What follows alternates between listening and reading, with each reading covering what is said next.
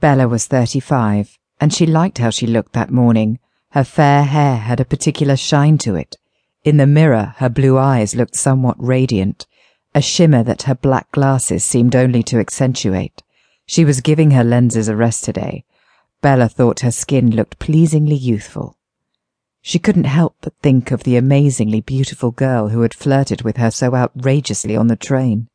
Something about the girl's dark looks and willowy body had drawn Bella in. So, too, had the girl's amazing daring. So when the girl left Bella her card, apparently the card of an escort service, she had not been able to hold back from calling. Hmm. Bella ran her hands through her hair as she remembered the amazing time they'd had together.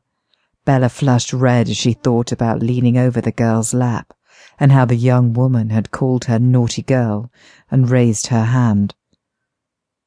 Um, Bella tried to shift her mind back to her toast and eggs, and to her teaching plans for the day. When she set off on her walk to the station, the glamorous professor felt a rush of life, energy, even a little restlessness. It was as if that amazing young woman had awoken something inside her. Bella really wasn't sure if she could put that energy back in its box. The train was quite crowded, and Bella was annoyed that she'd not been able to find a seat.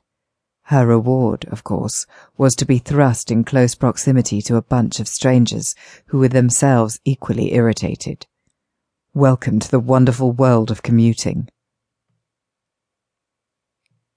Bella glanced around the carriage, looking for a distraction. For a moment she wondered whether she might see the dark girl.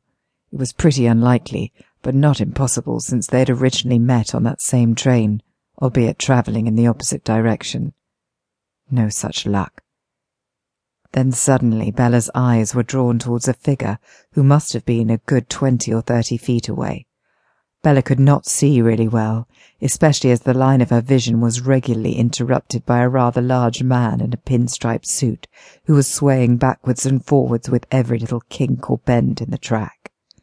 But when that irritating swaying went in the right direction, Bella could see enough to know that this distant figure was a young woman with long fair hair. She was reading a copy of Cosmopolitan magazine. Bella could also see that the young woman had long tanned legs and what seemed to be a fairly short mauve skirt. Bella felt a rush of blood to her face and a warmth in the pit of her belly. Was this the quiet, insistent tug of desire stirring within her once more? What was wrong with her? And what was it about her and trains? Bella was actually pretty sure that some kind of renewed desire was stirring up inside her, and this realization disturbed her quite a bit.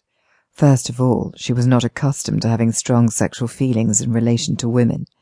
Sure, Bella had always appreciated an attractive woman, but that was different. That was normal, wasn't it? Bella reflected on her settled life. She had a well established career as an academic, friends, habits, a reputation to think about. Oh, and a husband. And yet, and yet, for some time, Bella had a vague sense that she was missing out on something. The amazing experience with the dark haired girl, we can call her naughty girl, girl, had actually crystallized Bella's slumbering desires. Of course, Bella knew she was attractive, tall and busty with thick blonde hair, sky blue eyes, and a surprisingly small waist. She definitely had fair share of attention, rather more than her fair share, if the truth be told. But she really wasn't expecting to be tugged in this particular direction at this particular time of her life.